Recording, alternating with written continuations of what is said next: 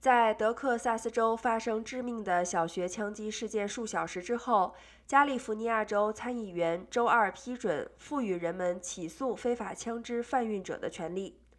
新提出的法案将允许人们对任何分销非法攻击性武器、可用于制造武器的零件、没有序列号的枪支或0.5口径步枪的人提起民事诉讼。每件武器至少将获得一万美元的民事赔偿，外加律师费用。